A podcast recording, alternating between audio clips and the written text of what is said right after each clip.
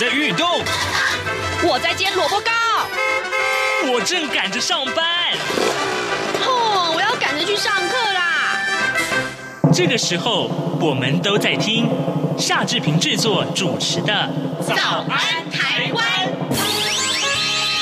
早安台湾带给你最热门的时事访谈，最感动的人物专访，最直接的民意表达。对，让我们一起收听《早安台湾》。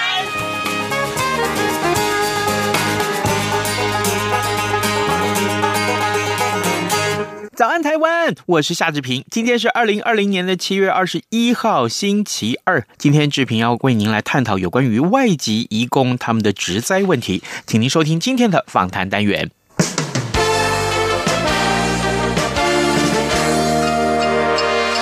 早安笔记本，萨拉玛巴基。哎，各位有没有觉得我今天的开场很奇怪呢？这是什么意思啊？我记得呃，之前我们跟印尼语的同仁啊在聊天的时候，他们有告诉我们说，印尼语的早安就是“萨拉玛巴基”哈，这个，但是为什么我要说这个字呢？今天的来宾跟印尼有关吗？嗯，好像又不是哦。到底是怎么回事？待会儿我们来告诉你。让我先来跟大家介绍一下，今天我们的两位来宾已经亲自来到。节目的现场哦，社团法人桃园市群众服务协会的副主任郑珍珍，珍珍你早，志平大哥早，各位听众朋友大家早。好，另外一位是呃群众服务协会的顾问杜光宇，光宇大哥你早，你早，志平帅哥早，各位全台湾的帅哥美女们大家早，一早不可以说谎啊，我不是帅哥。好，这个为什么我刚刚一开始要说萨拉玛巴基？呀，这我听说，其实这是印尼话，但是刚刚啊，珍珍告诉我们说，其实这也是马来西亚话，问早安是吧？对，没错。哦，为什么是两个是同样的说法呢？因为其实马来西亚的国语就是马来文，跟印尼的。印尼语其实是相近的，因为他们都是同呃同一个语系，所以其实马来语跟印尼语是相同的。哦，嗯，了解。那好，这个问大家问题又要问说，那为什么呃副主任郑真真真真你会知道这些？因为你不是台湾人。对，因为我是来自马来西亚。哇，来自马来西亚。是的，我终于今年开始访问到一个外国人。可是你的中文说的好极了。对，因为我是马来西亚。华人，所以其实我从小到大都会说中文。对，然后我也曾经就是来淡江读书，然后在淡江毕业。对，为什么要请两位贵宾来到节目当中？最重要的是，我们要请您来为我们说明啊，在台湾有很多人正在协助在台湾工作的外籍移工。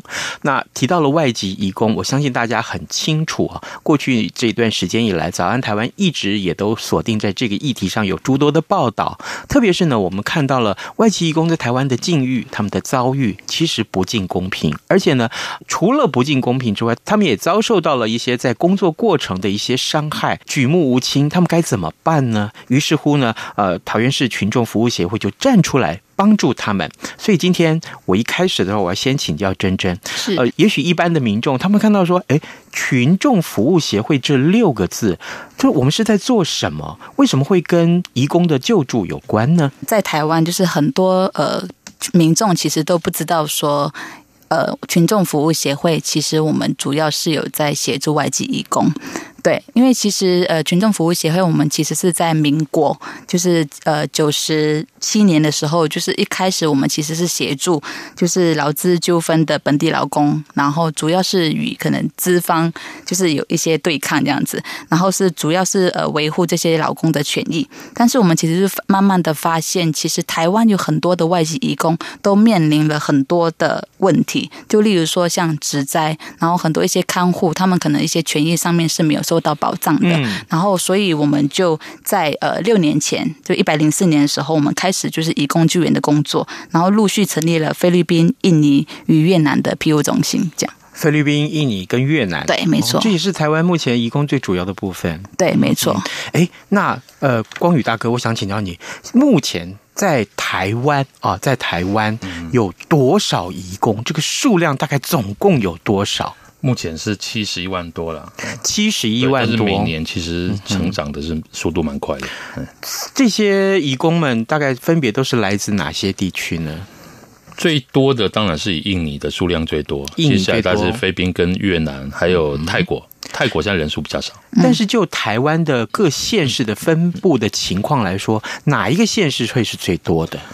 最多的应该是主要是分布在桃园，哦、桃园是最多，然后台中。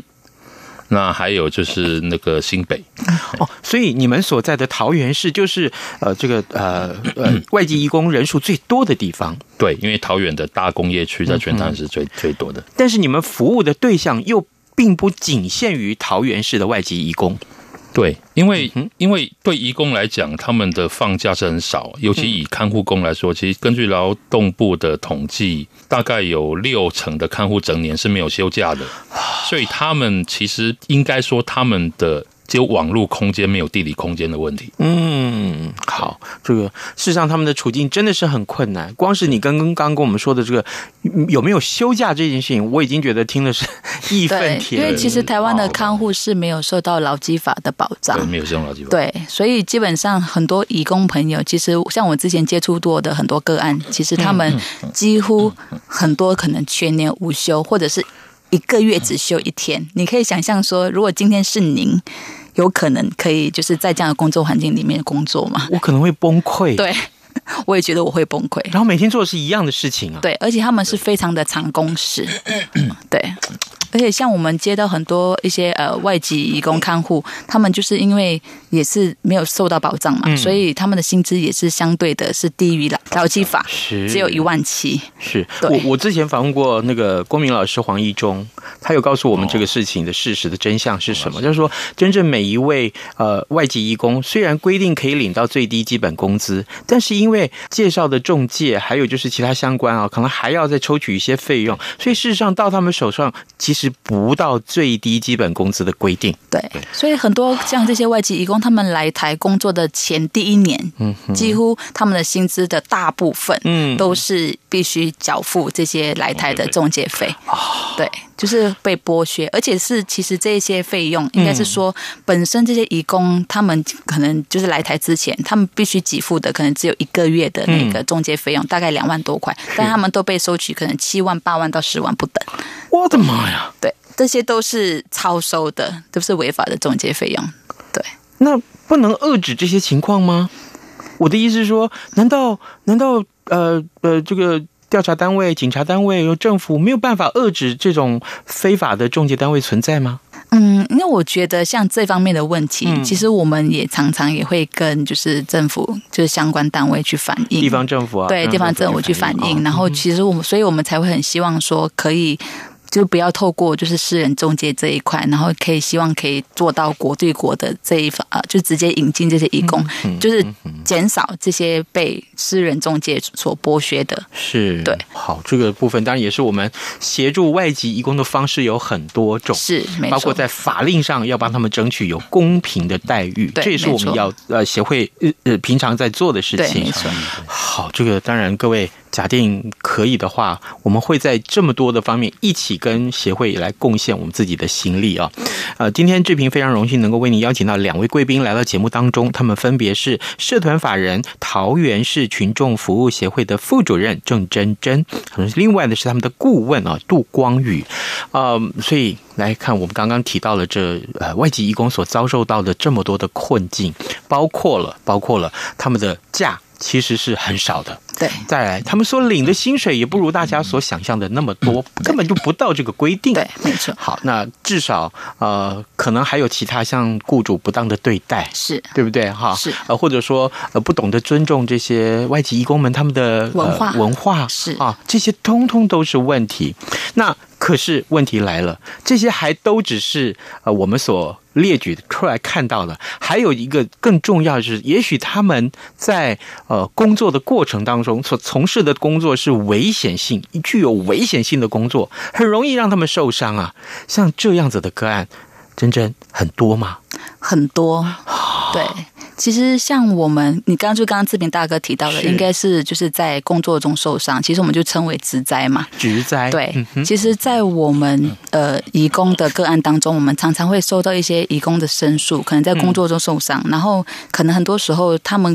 呃，可能手指被切断啊，或者在工作中的时候被玻璃割伤啊，嗯、然后可能是被烫伤、烧伤。嗯、其实这些个案我们都常常会有接触到。其实我就是可能可以跟大家分享，就是说我们呃最近有接到一个个案，其实这些义工朋友他们。如果在台湾发生职灾的时候，其实台湾政府是有一些可能像劳，就是一些劳保，然后其实都会有一些可能对于这些移工朋友有一些基本的保障跟那种伤病的给付等等。但是会有一个问题是，很多外籍移工他们在台湾发生这些职灾之后，很多时候雇主的第一个反应并不是说我今天要帮这些工人把他们该有的权益跟保障都做足做好啊，对。像我们最近接到一个个案，是他可他他本身他是厂工，结果他被带去呃从事许可外，然后结果从事什么？许可外工作。哦是，其实就是例如说他是厂工，他本该是在工厂工作，结果就是雇主却带他到工地去工作，对，但是结果他就在工地工作的时候，就是在呃，我记得他的案件是他在就是呃铁条，就是说再去拿。拿铁条的时候，结果就是呃，有一个工地的那个呃负责管主管，可能在操作机器的时候发生失误，结果导致就是铁条铁条掉落，就是把他的左呃左手的第二根第三指都直接穿过，然后结果导致他的其中一一根手指是被截断的，然后另外一只是很幸运的是有接回去，嗯，但是当下你猜就是雇主到底怎么做呢？其实当下雇主只赔了三万二。对，只赔了三万二，然后就是要他签下了呃一份文件，就是说放弃他刑事民事的的追诉权。对，然后因为他当时也还是在工厂工作，他们其实很多台湾人都根本不知道他们在台湾的权益到底是什么，嗯，所以他也只好被迫签署。然后后续因为我们的接触，嗯，呃，就是协助之下，就是相对的，他有得到了就是。比较高的金额的赔偿，但是对我来说，我觉得其实你的那个金额的赔偿根本就是没有办法去弥补他带造成的他身体上面的永久的残缺，而且还有他可能就是心理上面的一些损害跟伤害。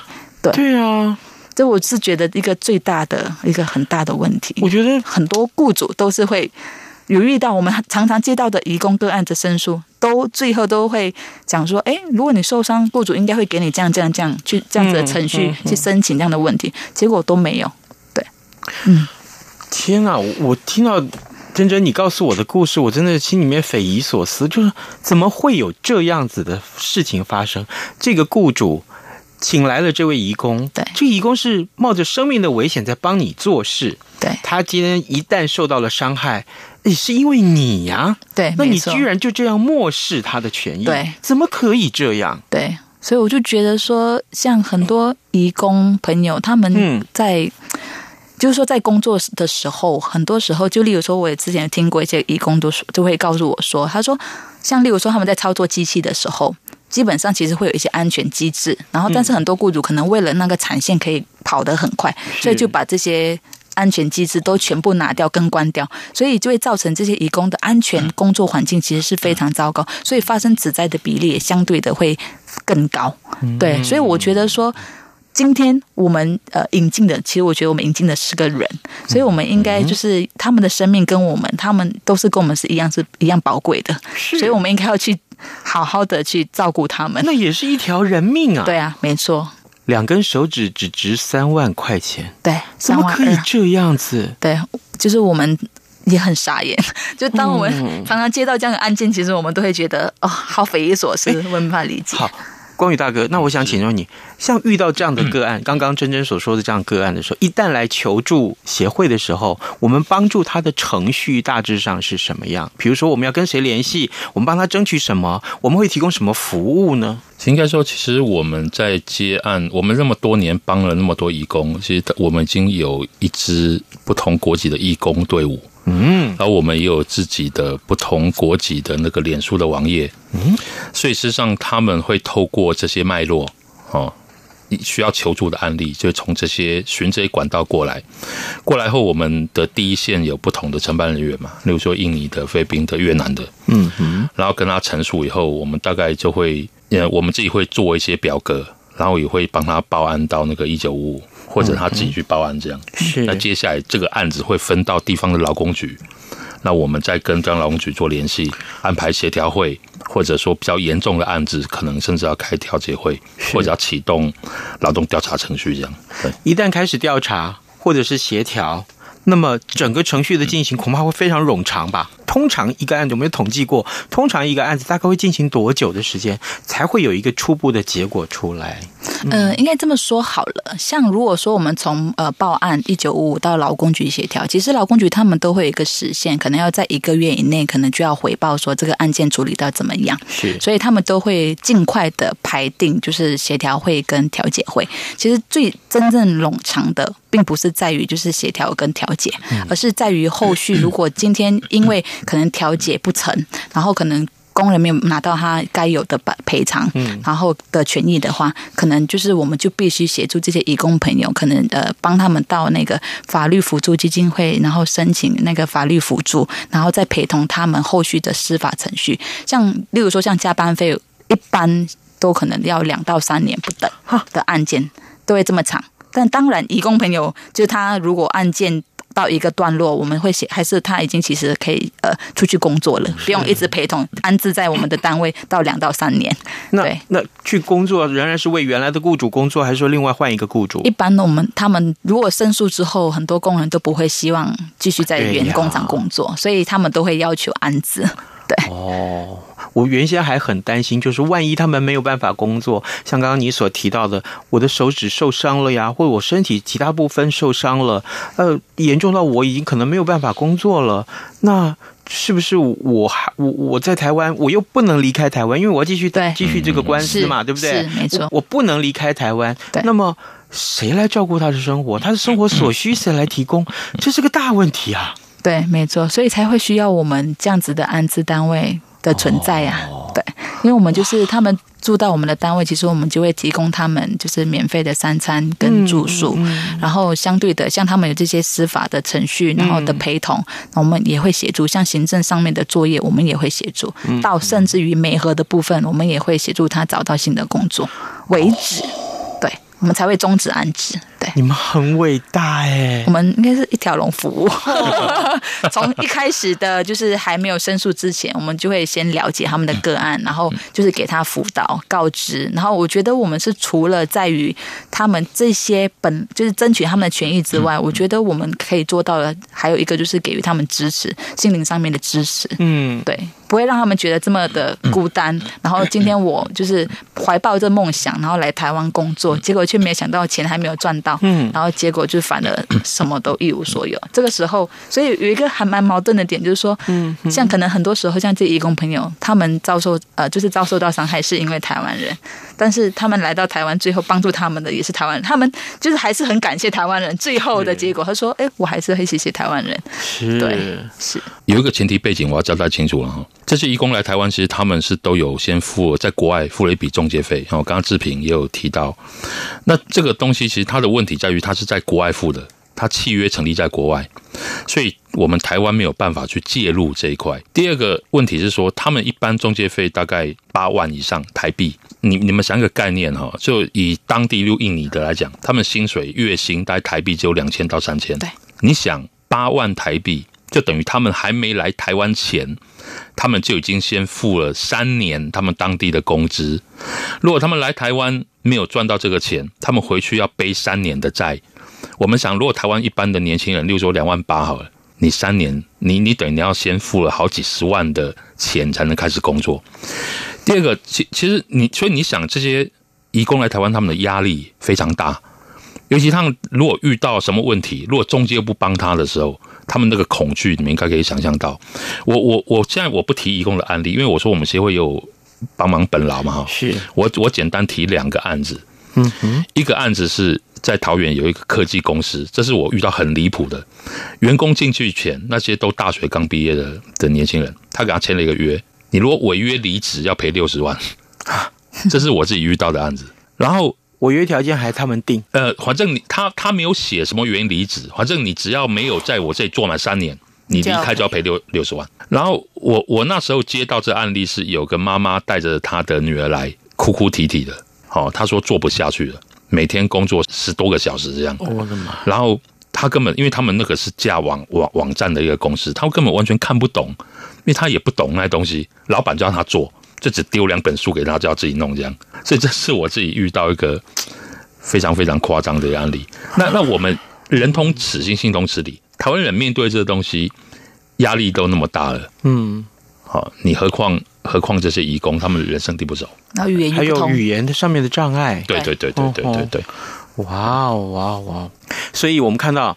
呃，这么多的劳动条件的不平衡、不对等、不对称所衍生出来的问题，就直接发生在外籍移工或是本地劳工朋友的身上。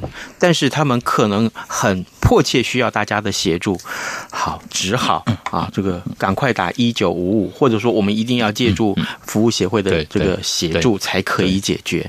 各位，你想想看，要服务这么多人。怎么可以没有庞大的经费或人力来做？七十一万，七十一万的义工，全台湾的。那你们你们的经费哪够？哎，哎，天啊！我我看到你，我看到你叹息，我心里面突然觉得很纠结。所以我们更需要大家一起来奉献心力啊，是对不对？有没有什么管道？我今天听了这个，我听到这边目前为止，我还要继续往下听。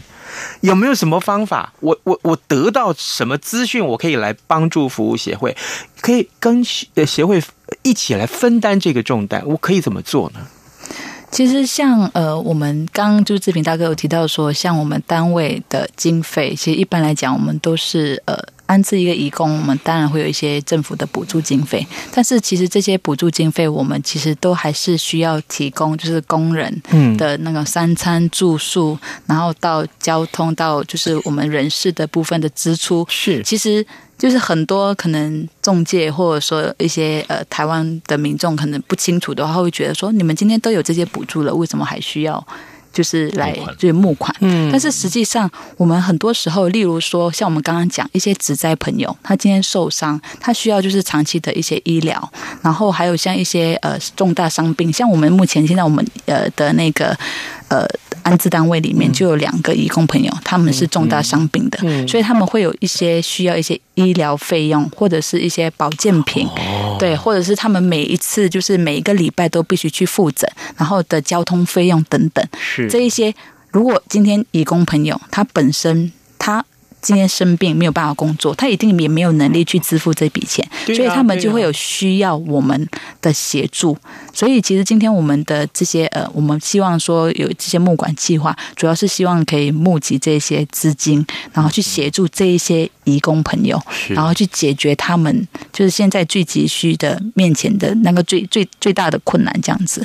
而且，呃，珍珍，你刚刚所提到的这个个案，它是呃职灾。对不对？对啊，所以需要来求助协会的帮忙。对，还还有其他的这个困境的外籍工也很多。对，比如说受到这个雇主的性侵害，对啊，还有重大伤病。对。那这个不但是身体上面受创，也许需要复原；那心理也受创，也需要复原。对，没错。所以我们也是会需要帮他们协助找寻一些心理智商、心理辅导的资源等等。有没有一个约略的统计啊？协会每一年大概要服务多少个案？其实我们六年来，嗯，就是大概服务超过一千多的义工，所以每一年对安置的安置的多。对，没安置的更多。我的意思是说，我们现在目前安置的大概就是个案，大概有一千多。但是我们每一个可能每一个礼拜陆续都会接到四到五个案件。然后我们其实呃，我们的人事的方面，就是人力方面，其实也是非常的吃紧。对，天啊！所以 你们不但需要财力的协助，也需要人力的协助。其实这么说，就大部分的移工，大概他电话来是询问。哦，那真真说这个一个礼拜四到五是单就非兵的这个部分，是有需要安置的。是的。那其实如果没有需要安置的人数是更多，我想一个礼拜几十件、上百件可能都逃不掉吧。那其实最大的问题还是在于说，呃，我们经费的确很大部分是政府补助，但是政府到底要不要补助你是随他的自由行政。哦，他不见得同意安置，你就有补助。我举例说，我们之前我在在两三年前有遇过那案子比较离谱，他也是职灾。那他其实整个手就是那个筋被断，因为是玻璃工厂，玻璃掉下来把他手整个筋割断。割断后，劳工局的判断是说，他只有一只手受伤啊。那老板说，那你可以回来公司继续拿扫把扫地，用单手扫地。那劳工局的判断是说，那这样的话他应该还是要回去。好。这等于他没办法好好休息哦。那我们争取到最后是同意安置，安置的话他不补助经费哦，所以他在你这里住几个月都没有经费补助。我我说一下，我们我们协会最高纪录，同时间有十多个嗯安置的是完全没有经费补助的，他们吃饭什么你自己要想办法。